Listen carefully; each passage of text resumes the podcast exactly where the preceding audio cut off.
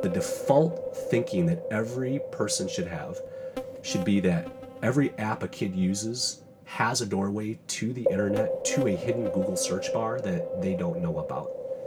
That should be the default thinking until you prove otherwise. Because nine out of ten apps that are on all the iPhones or Android devices that are, you know, in this room right now, I bet I could get to a Google search bar that will not obey many of the other parental controls you may be enabled on the device, like restrictions or things that will allow me to get to inappropriate content. The internet was made for access. Everything we try to do as parents and as youth pastors and educators is going against the very purpose of the internet, which is to provide information as quickly as possible to as many people as possible. I'm Jeff Eckert. I'm Jason Brewer. And this is The Thought Factory. The Thought Factory podcast is brought to you by Never the Same, cultivating students through biblical discipleship and spiritual disciplines using theology, community, and technology. Learn more at never the same dot org. All right, we're going to jump into a great conversation with Chris McKenna, online safety expert, former youth pastor, can speak to a lot of different worlds that can help us understand and navigate these waters that we're in, often dangerous waters for students when it comes to their behavior and their patterns uh, online, where they're going and what's going after them.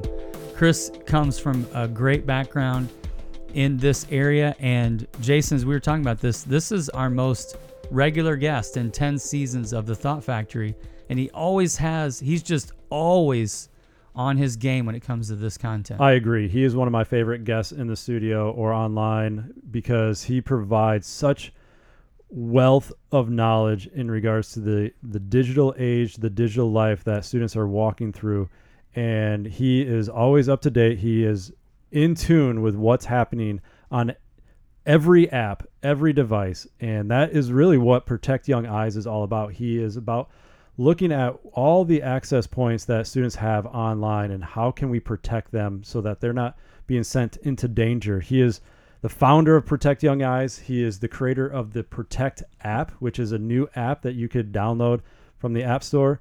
Check it out. He is the creator of Fix App Ratings Movement. And that's a, a a movement of getting apps rated appropriately. And he is featured in a documentary called Childhood two point oh, one that you should definitely check out. So we want to encourage you, if you want a regular uh, stream of resources when it comes to students and technology, go to the Protect Young Eyes website, subscribe to their email. Jason and I both do that personally. It's a, it's a great Uh, stream of content that Chris is always offering, being on the front edge of of protecting our kids when it comes to technology. This conversation we had a little ways back in one of our earlier seasons, and it's powerful, and we thought right now with everything happening in COVID and how it's accelerated some things and some behaviors in students, this this conversation we had is more important than ever, and we wanted you to hear it. This episode makes the top three episodes in our entire library of episodes. This is one of the most popular episodes, so it's definitely worth listening to. For our next episode, we're going to talk about faith and reason. That continues to be an issue in our culture and with students as we're facing emerging generations that are coming into faith in different ways and from different perspectives. And we're going to talk about the connection and the disconnection between faith and reason, between logic and between theology and belief.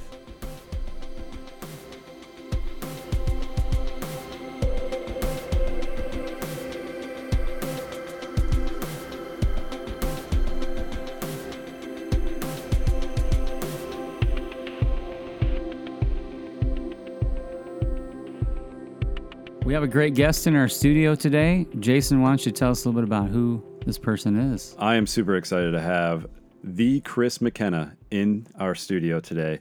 And for those who don't know who Chris is, Chris began his acting career at the tender age of seven, and many would know him from One Life to Live.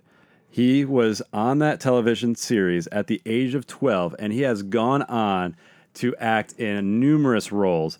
Uh, during his three-year stint, Chris was nominated for a Soap Opera Digest Award as Outstanding Child Actor and two Young Artist Awards for Best Young Actor in a Soap Opera and Best Young Actor in a Daytime Series.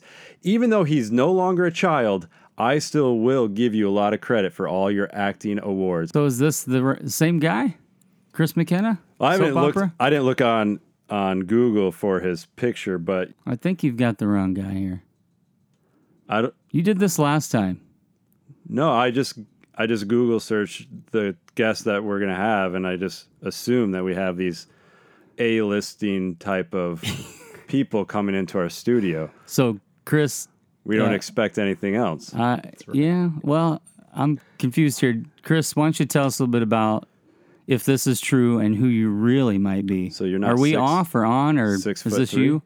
Well, I'm going to direct the rest of this conversation at you, Jeff, since you clearly know a lot I, more about what's going on. I do the research. More in touch with reality. You don't specify who these people are. I you just, do what every kid does. You just Google, Google it. it. Exactly. He knows. I know. That's the whole thing. That's the whole problem, Jason. That's what we're going to talk about today. That's right. Perfect segue. On the Thought Factory. That's right.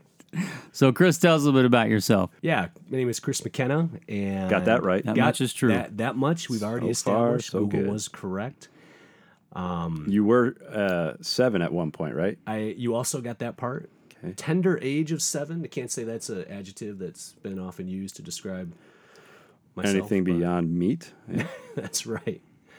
Um, yeah, been um, born and raised in Michigan, and um, got a family here. We have four young kids, and right in the middle of what we're going to talk about here, I'm trying to raise them how to use technology and trying to teach others about it. But that's not the path I ever intended to be on. God has a great sense of humor, and started off in business. Worked at Ernst and Young for a little over a decade and enjoyed that. It was a good, fast, business-paced life, but was called into full-time youth ministry. I could point to the spot under the one thirty-one overpass on Pearl Street where I learned that very clearly, that that was the direction God was leading me as I was walking out to my car, parked where is now the Y M C A, and left my position at Ernst and Young and went to work full-time at Cornerstone Church, where I led junior high ministry for a little over six years. And then for the past year, I've worked in a couple of roles, but in um, marketing for an internet safety company, but then also started a business of my own, Protect Young Eyes, which really birthed out of what I was hearing from a lot of parents in youth ministry, which was, Chris, help. My kid knows more about their device than I do. Help me understand what they're doing, why they're doing it, and what started off as a P D F document, which became a closed Facebook group, ultimately became a business and a website and a ministry to educate and help as many families as possible. So, again, never the path I expected to be on, but I'm sure many who are listening, and even Jason and Jeff here, could probably you could probably relate to some of those God surprises that ultimately end up being pretty awesome. Absolutely. And Chris, we've known since his days in youth ministry, been connected, both Jason and myself. Did a fantastic job, was a stellar youth pastor, very strong youth ministry, left a great legacy at that ministry. I know a little bit about that ministry just personally from a connection, but we're grateful for that. You've been a successful person in what you've done, and we love hearing about what you're doing now. Was a part of a little bit of your story, just knowing it in your transition out of the local church youth ministry into what you're doing now. And so we want to talk about that today, about this ministry and your passion in this area. So Protect Young Eyes, you talked about that, protect young eyes dot com. That's your website. That's right. And there's incredible resources on that. We want to direct you to that right away. We want to mention this website several times because this has so much great information. So you shared briefly about its creation, how it started. Tell us a little bit more your story, how this all got going. Yeah, you know, I shared kind of the, the, the professional side of how things fell into place, but personally, um, you know, I I'm, I'm a man who, like many, but has tried to be very open with the fact that um, pornography is a part of my past and a part of my um, weakness. But having transformed away from that, there. Now in the digital age, knowing there's a huge opportunity to use and it's not my own phrase, I heard it from a pastor named Jacob Aranza. He said, it's awesome when God takes misery and turns it into ministry. And I feel like for me, what was a real miserable stage of my um, adulthood and childhood, and that was cycling in and out of um, sort of addictive periods of time and consuming internet pornography, that to be able to speak to parents and to kids as to what that can look like, not in a way of drudging up the past, but in a way of God has a better plan for how we should use this gift of technology. I don't, when I speak, it's always out of a heart of technology is a good thing if we use it in a good, God-honoring way. The enemy loves to take good things and twist them for his purposes, to deceive us into thinking what is this is that. He's a master at this to that. And I want kids to look at technology as the this is good. This can be a good thing. And I've traveled a few of those that paths, those paths that took me away from what can be a good thing. I want to warn you away from those, and here are some experiences. So it's it, it's birthed out of a desire to help, but that desire to help goes way back into some early exposures.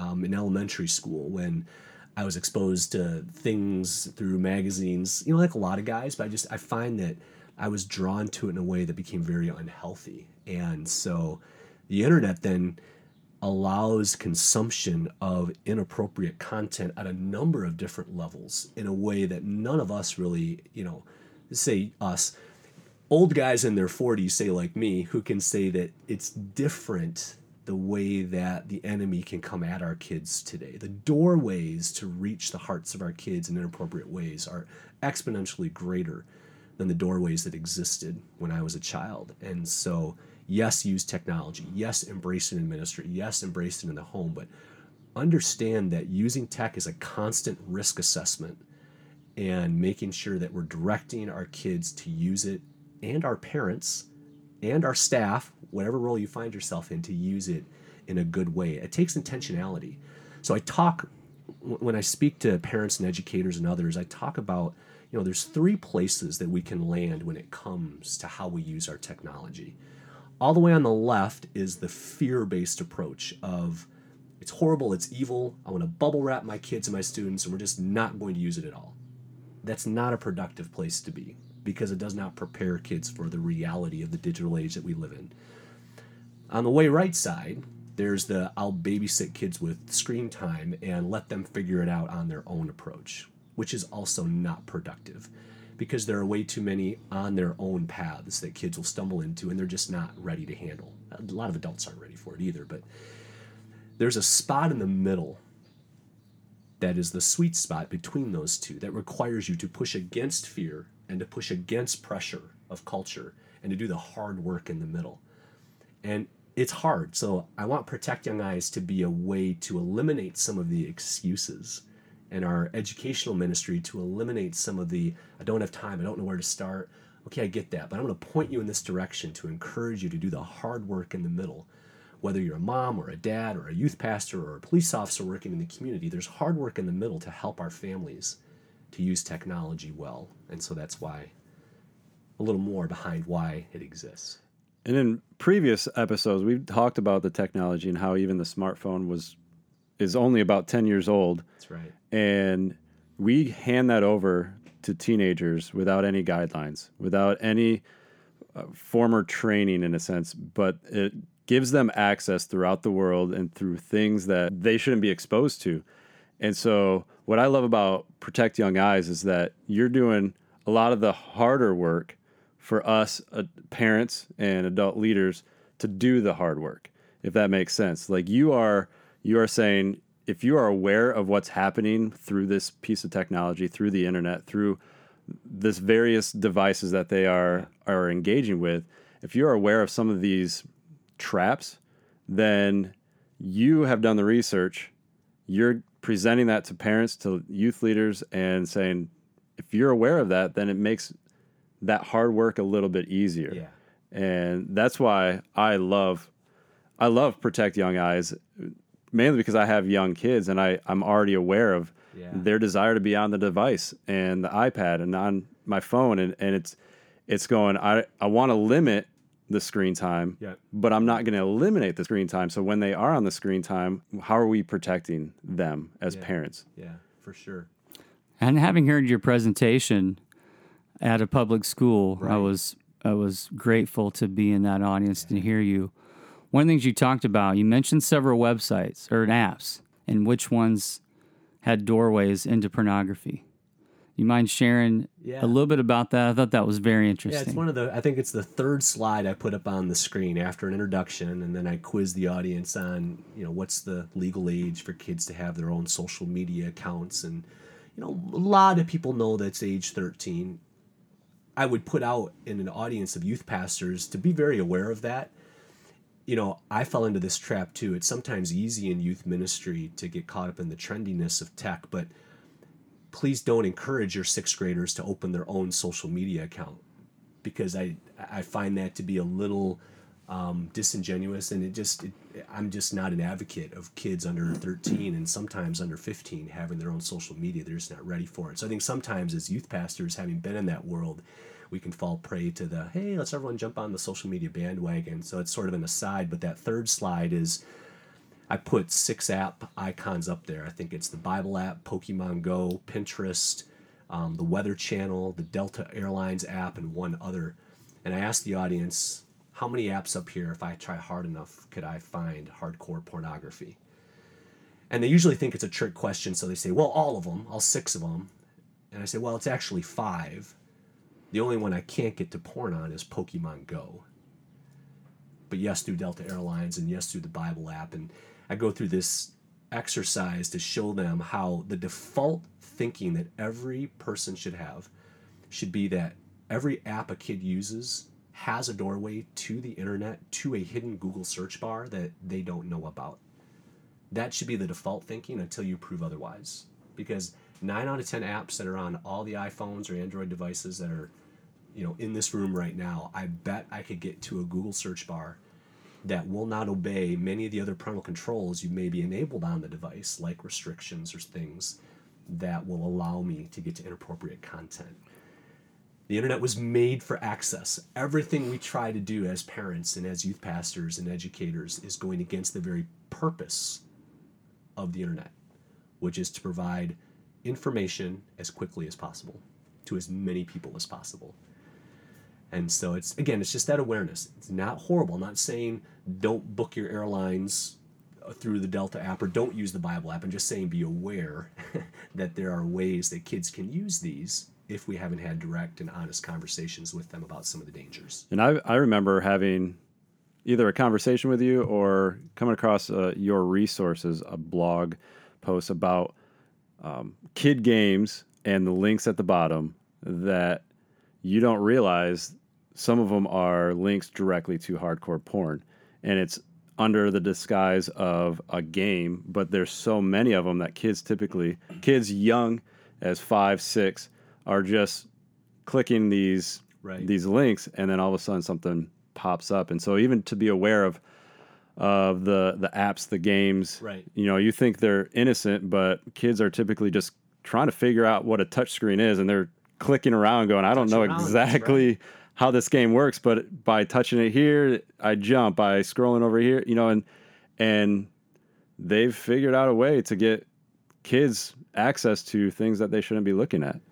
Yeah, yeah, that that's definitely true. So um, we can help parents in that way to talk about apps and make sure that before any kid uses an app, that a parent has used it for seven straight days. What you'll see after seven straight days is what starts to happen with pop-ups that you may not see in using it just for seven minutes. Hmm. What starts to happen with additional content it starts to show you as you continue to play it, because there's sometimes a progressive nature that the app is learning how you use it, so it'll show you other things. So it's sort of the seven-day rule for every time you want your kid. And I, I use fifteen as sort of my new number. Anybody under fifteen who wants to use an app, as a mom or a dad or a youth pastor, our recommendation should be to use it for seven days first. Don't just download it and not use it. Play with it for seven days. And then extrapolate that experience to your fourteen-year-old and ask, is he or she ready for all of the different environments that I just experienced? So, Chris, what is the primary concern you hear from parents today? Yeah, so what I've been trying to do, I'll send out a SurveyMonkey before an event to those who have registered for it, just to ask them this general question. And their choices range from screen time to inappropriate apps their kids might use, or pornography, inappropriate content. And so far, um, the parents that have filled out the survey, the primary concern of them is their young child running into inappropriate content, um, pornography of some kind. And people define that in a lot of different ways, but however they perceived inappropriate in that context, it seems to be the overriding concern that parents have. And it's a valid concern. Um, the, the kids are especially, I mean adults too, but kids are especially vulnerable to porn because of the way that their brains are wired.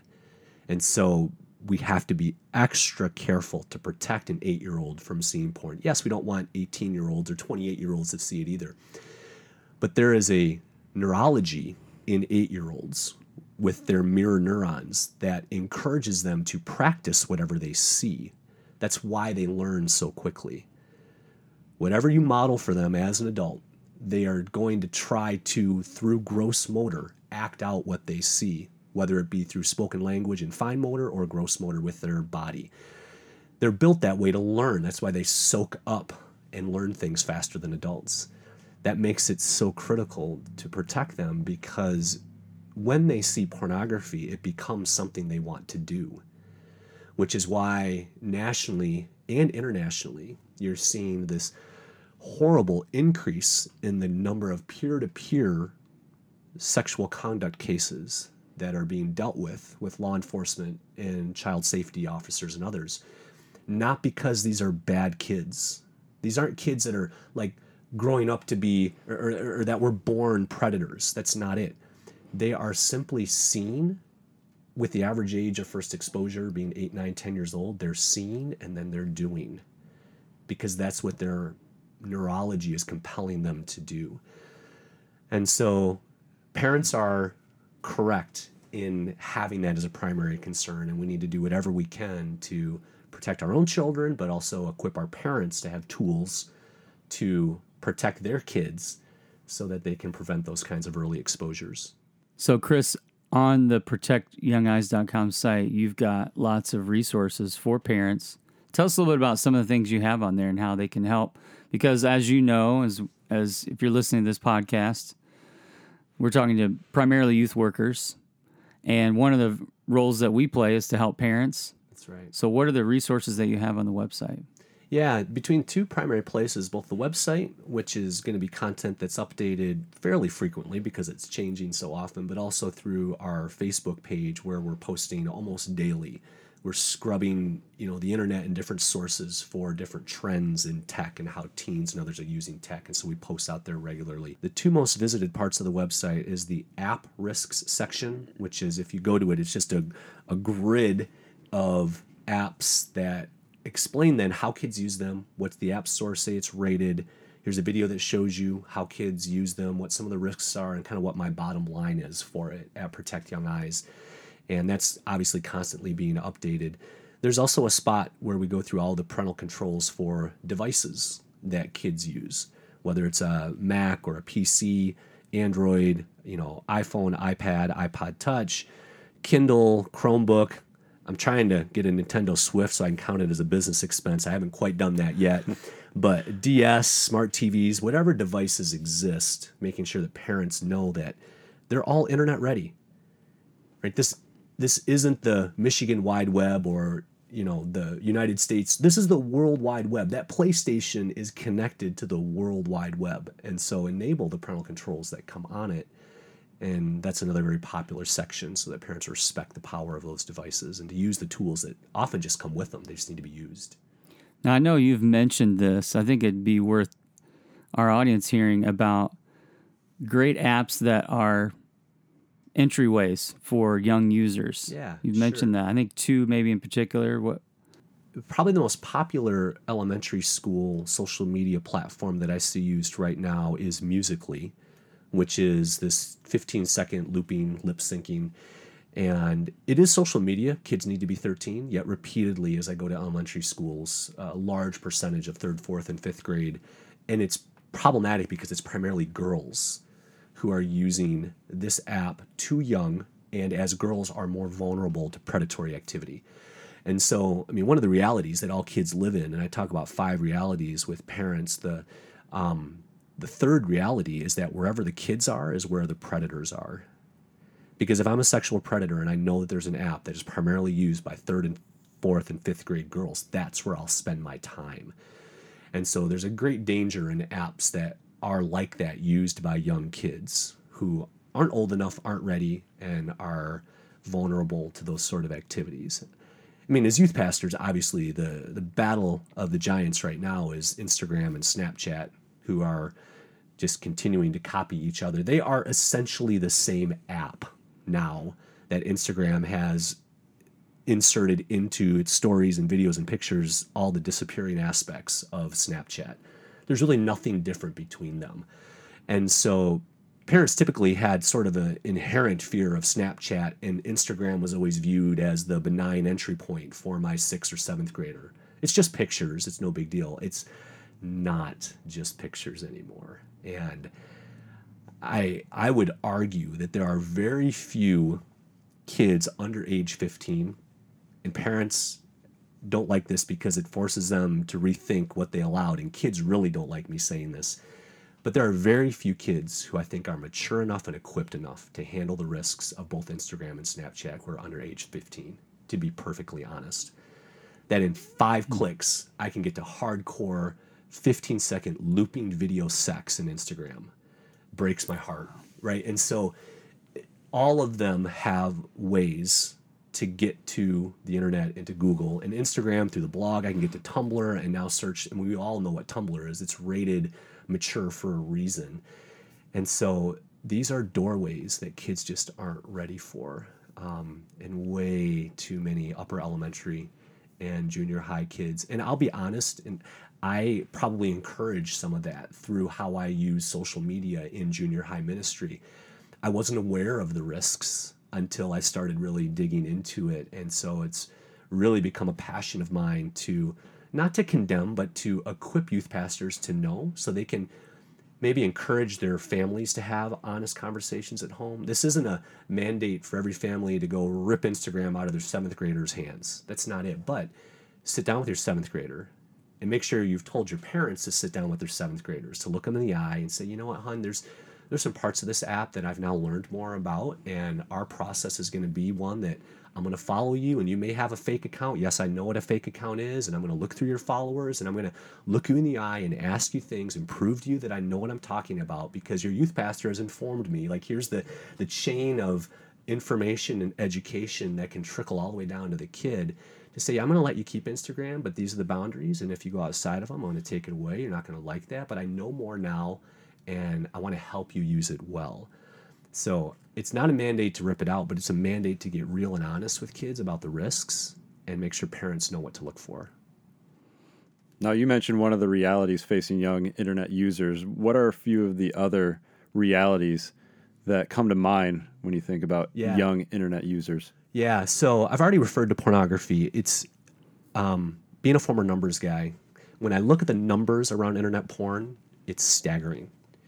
You know, and for us as, us as youth pastors, and, and there's a whole nother conversation to be had about how difficult it can be to be a youth pastor who maybe struggles with porn. It's a whole nother conversation. But imagine, like, lay that on a twelve-year-old boy who is struggling with the internet with a tenth of the tools that you have as a youth pastor to battle against internet temptation. The numbers around internet pornography are staggering. So just as an example, Pornhub is the largest pornographic website on the World Wide Web. All owned, every large porn website that exists is all owned by what is seemingly a benign company named MindGeek, which looks like just a software gaming company. They are the um, king of online internet porn. I wish they were out of business, but they're not. But Pornhub is their largest website, and for the year twenty sixteen, there was just over five thousand two hundred forty-six centuries of time in internet porn video consumed on that website. Phew. five thousand two hundred centuries of time if you added up the minutes. Wow. ninety-two billion videos watched. So every man, woman, and child on planet Earth at just over seven billion population could have watched twelve videos for one year on one website. So to say that porn is the norm, I think, is a pretty comfortable statement to say when it comes to our technology, that it's always one click away is a reality. And so for parents who put a device in their kids' hands, out of a motivation of safety, I understand the heart. I have a twelve-year-old. I get this, that I want to get in touch with her, and I want to reach her when she's babysitting or other things. Don't let that motivation override the reality of the what is probably a supercomputer ten years ago that you just placed in her hand, and make sure that it's locked down appropriately. So that's one of the other realities that I'm quite passionate about because of my own history and wanting just to protect as many kids as possible. You mentioned the neurological development. That's right. For kids at this age. Could you go a little bit further into that topic or in describing what's happening in a young mind? Yeah, that's really important to talk about, um, Jason, because the way that media preys on young developing minds is very different than the two-dimensional media that my generation consumed, um, be in the form of magazines and other things. So technology is truly rewiring the brains of young people because developmentally their brains are at a point where through adolescence, it is creating neurological pathways looking for how to become an adult organ, and so it is vulnerable to change. That's why they act crazy. The neurology that's going on inside of their brain is in this massive state of change, and so that change can either become directed towards positive or negative things depending on the stimuli that it is fed. Each of us were created in a way to customize our brains based on our individual experiences. It's fascinating. The human brain is unlike anything um, that God, it's just unbelievable the way that he has made us to be individually formed. And so that neurology is vulnerable to the way that technology directs it. And so sixty minutes just last week, I would encourage every youth pastor to go to sixty minutes and watch the segment on what they call being brain hacked. There's a reason that Snapchat created snap streaks. And it wasn't that they sat around and said, how can we help kids stay in better touch with their friends every day? That was not the purpose. The purpose of Snapstreak, like all the other playbooks that social media giants use, is to prey on our neurology. They want kids to use the app because by kids using the app, they make money. The way they get to make money is by having more kids use it. So you create anxiety in a child who is going to break their snap streak by not Snapchatting a kid, their friend, which produces cortisol in the brain. That cortisol creates an anxiety the brain wants to get rid of. The way I get rid of it is by checking my device and feeling better. Way thousands of, however long, whatever you believe, that was a good thing when I was being chased by lions, right? Cortisol was a good thing to preserve me and my clan or whatever was pursuing me.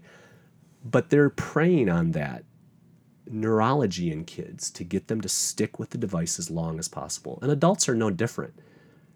When you post that picture from spring break of you and your family on spring break or feet by the pool, whatever situation you find yourself in, how do you feel when it gets one hundred likes? If a youth pastor looks in the mirror and is really honest, you'll love it. That's because of the dopamine that's released when you get those likes and your brain's attached to that. That dopamine string is the same string that's attached to pornography that starts with dopamine and goes to norepinephrine and oxytocin, all these things on the sexual stimulus path. The reason we go towards things is because chemically the brain says, I like that. And there are components of social media, whether it's the anxiety I want to get rid of or the likes I get from feeling good, I'm drawn towards. C E Os at social media companies know all of this. What do you do if you only get eighteen likes? Like how, how do you get... You know, this is theoretical, right, the- Jason? Theoretically, I'm just asking for a, f- for a friend that has asked me that question. If they they only receive eighteen likes, is is that a is that is that a popular stance? Like fifteen to nineteen is kind of the dork range, oh. you know. So get to twenty. Like there, there's a tipping point. Okay, there with uh, twenty, you can let. Can you? Let, I'll let Jeff know. Yes. Let Jeff know that. Yeah. Thank you. Yeah, that'd be good. Thank you.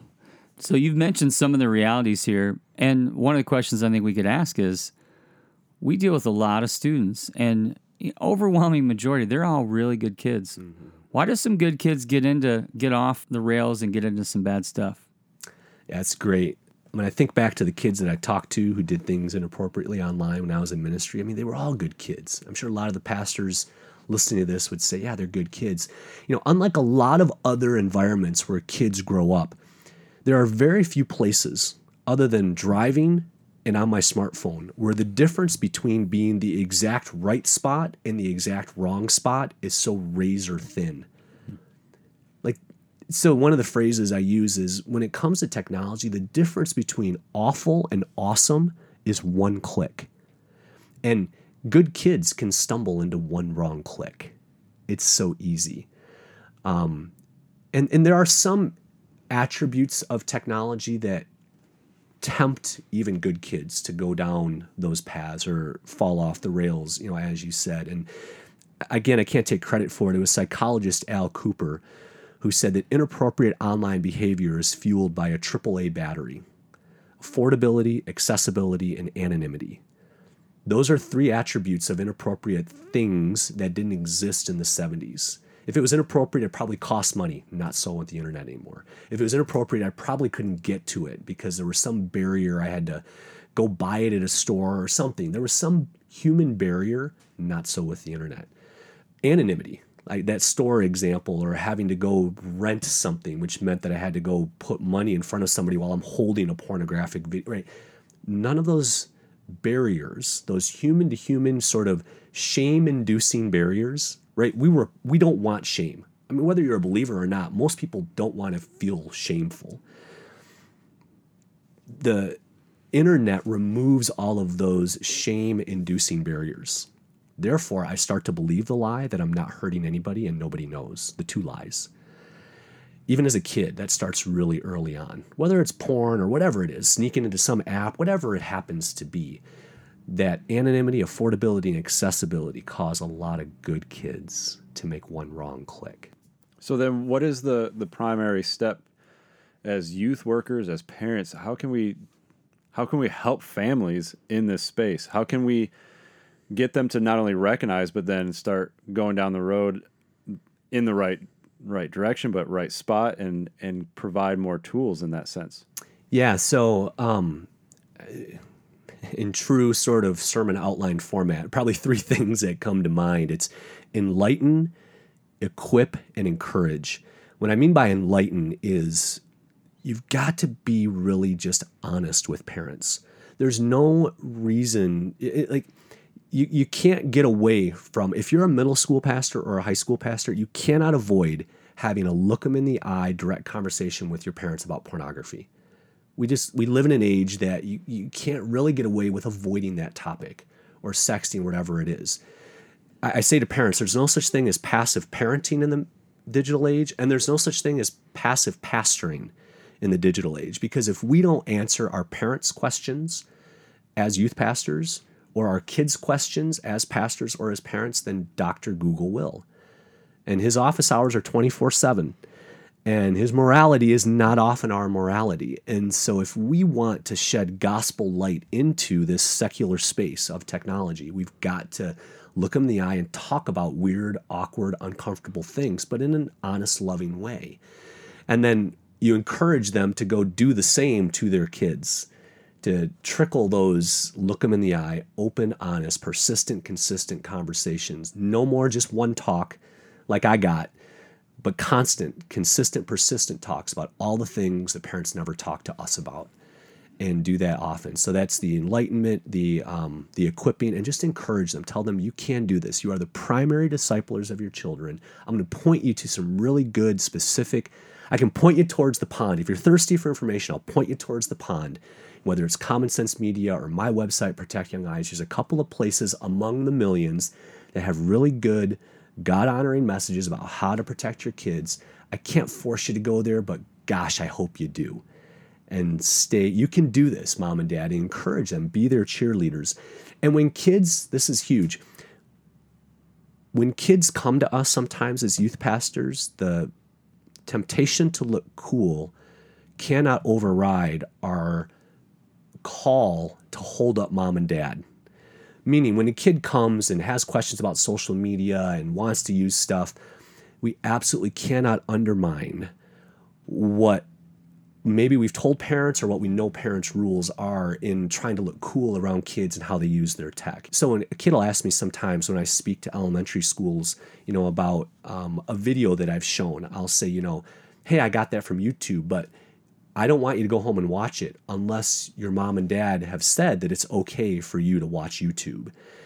And it's a simple step, but I think it's an important step to make sure they know I'm deferring to mom and dad as the primary ones to put these boundaries out for the technology, instead of saying, yeah, it's a cool video, man, go to YouTube and watch it, it's awesome. You know, I, I could do that, but I want to defer to whatever the rules are in that house. And I think as pastors, that's really important. So the kids know, oh, yep, I need to go ask them first or make sure it's okay first before I might do that. And that just helps uphold parents in that important role that they have. So, so Chris, in hearing your presentation, one of the things you mentioned is two particular apps that are good starting places. So if parents are guiding their students into the digital world and into the app world, what are those two apps and why do you recommend those? Kids should learn how to use social media, but there are appropriate ways to do that. One of the most recent blog posts that I wrote was titled, "What's the Right Age to Give My Kids Social Media?" And then what I do in that blog post is point to the fact that that's the wrong question. Age is not, it's probably the fifth determinant of whether or not a child is ready for social media. And so when I talk to parents and I tell them, you know, during the training phase, so my daughter right now is in the training phase. When she turns thirteen, that's when I'm going to start training her. She won't have social media of her own, but I'm going to start training her towards that fourteen or so age.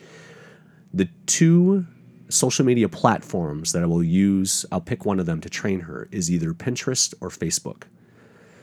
And so when you look at all of them that are out there, whether it's Lively or Musical.ly or Snapchat or Instagram or Pinterest, whatever, Pinterest and Facebook are the two, because most of the time, apps themselves do not have parental controls. But I can control what goes on in a browser, like Safari, or to download a browser like Covenant Eyes on my device. I can control what happens there a lot more. In order to train my daughter, I want her to be able to see what the app environment looks like without being in the app itself. The environment of Facebook dot com through a browser is fairly similar to the Facebook app. It doesn't have all of the nice functionality of an app, but the environment of photos and liking and just the way that it operates with friends and so forth is similar enough that if I can train her how to be comfortable in the Facebook dot com more controlled ecosystem, and she can prove herself trustworthy in that ecosystem, then she earns app access. Same thing is true with Pinterest. Pinterest dot com functions very, has a very similar ecosystem as the Pinterest app. So if she can learn what it's like to have followers, or ask her, Lauren, how did it make you feel that somebody pinned something that you put up there? And I want to have these direct conversations. Again, she proves trustworthy, proves that she can handle it, emotionally doesn't seem impacted or upset or negative, then she'll graduate to the app. But I'm never going to start or recommend starting a child in the social media world with an app. If I can't control it, then I can't train it. And apps don't allow that training ground that a browser-based environment does. And they can read all about that. That blog post is like all of my research on how to train a kid, how to use social media is, is in that one. That's a great one to share with parents, especially of junior high kids, if you're a junior high pastor, because it's a question they often have is, how do I train my kid? Chris, in hearing your presentation live with a group of parents and even talking today, it can be so overwhelming, almost even to the point of depressing, yeah, because of what we face. But we know we have a gospel that's hopeful. Give us an uplifting, encouraging word as youth workers here. Yeah, that's right. For everybody who's listening, pick one thing. You know, I've I've been to big conferences where you come back with all kinds of info and then you're just paralyzed. You don't know where to begin. Pick one thing. Put a night together, talk to parents, just start the conversation. Um, we have the awesome opportunity to shine the gospel into this secular space. You know, Jeff, when I was giving that presentation where you were at, I was limited at the public school in, in using some language around how do we bring um, the good news into this message. There are all kinds of opportunities. I'll use porn as an example to say it's not just telling kids that porn is bad. It's telling them that God's gift of sex and sexuality is good. And when they know the good, when they know God's good design for relationships and how we're meant to be, then you hope that they're repelled by the bad. That that doesn't compare to the good that I've been taught on. And so for us as youth pastors, you get comfortable enough with those conversations. You guys can do this. I mean, this has got to be our spot as youth pastors to um, to be able to, you know, to not only teach the kids about it, but then to give parents the right words and the right conversations to have. And, um, you know, don't be intimidated by, sometimes I'll hear youth pastors say, you know, I don't have kids, so how can I possibly teach parents on this stuff? No, you have a you have a, a relevant cultural background that you can speak from, and find a mom who can come alongside you and maybe do a presentation together, or she can share some practical and you can share some cultural. Don't let some of those whispers that I know can sneak in to prevent you from taking that next step. Just take the next step. There are very few things on earth today that are impacting the way that our kids are navigating relationships in life more than their technology. We cannot afford to be silent. Chris, it's been a privilege to have you with us. You're an incredible resource, and your background makes you so effective in what you're doing. So we're grateful for your calling and ministry. We want to encourage you to check out the Protect Young Eyes website again, protect young eyes dot com. Subscribe to the email newsletter. It's great. I do that. And Chris, we're excited as a ministry. We've mentioned on this podcast, as part of our ministry, we have Never the Same Camp, N T S Camp. And you've been a part of that as a youth pastor, actually. Right, yeah. But we're partnering with you, and we're excited to have these resources that you're offering to youth workers and parents. So if you're listening to this and you're part of the N T S Camp network across the country, you'll be interested to know that we're pursuing more and more opportunities with your ministry, and some in particular this summer to students and youth workers. So we're excited about that. Yeah, definitely. We're going to take what we present to middle and high schoolers and break that down into content that they can consume through the academies there at camp, so they can walk away equipped, and uh, also equip parents of those kids to know how they can help over the summer, because summertime presents different digital risks. But we want to make sure that we help the kids there too. So I'm super excited for that opportunity, Jeff. Thank you again. You're welcome. Thanks, guys. The Thought Factory podcast is brought to you by Never the Same, whose vision is to see new generations transformed in Christ to further the kingdom of God. Learn more at never the same dot org.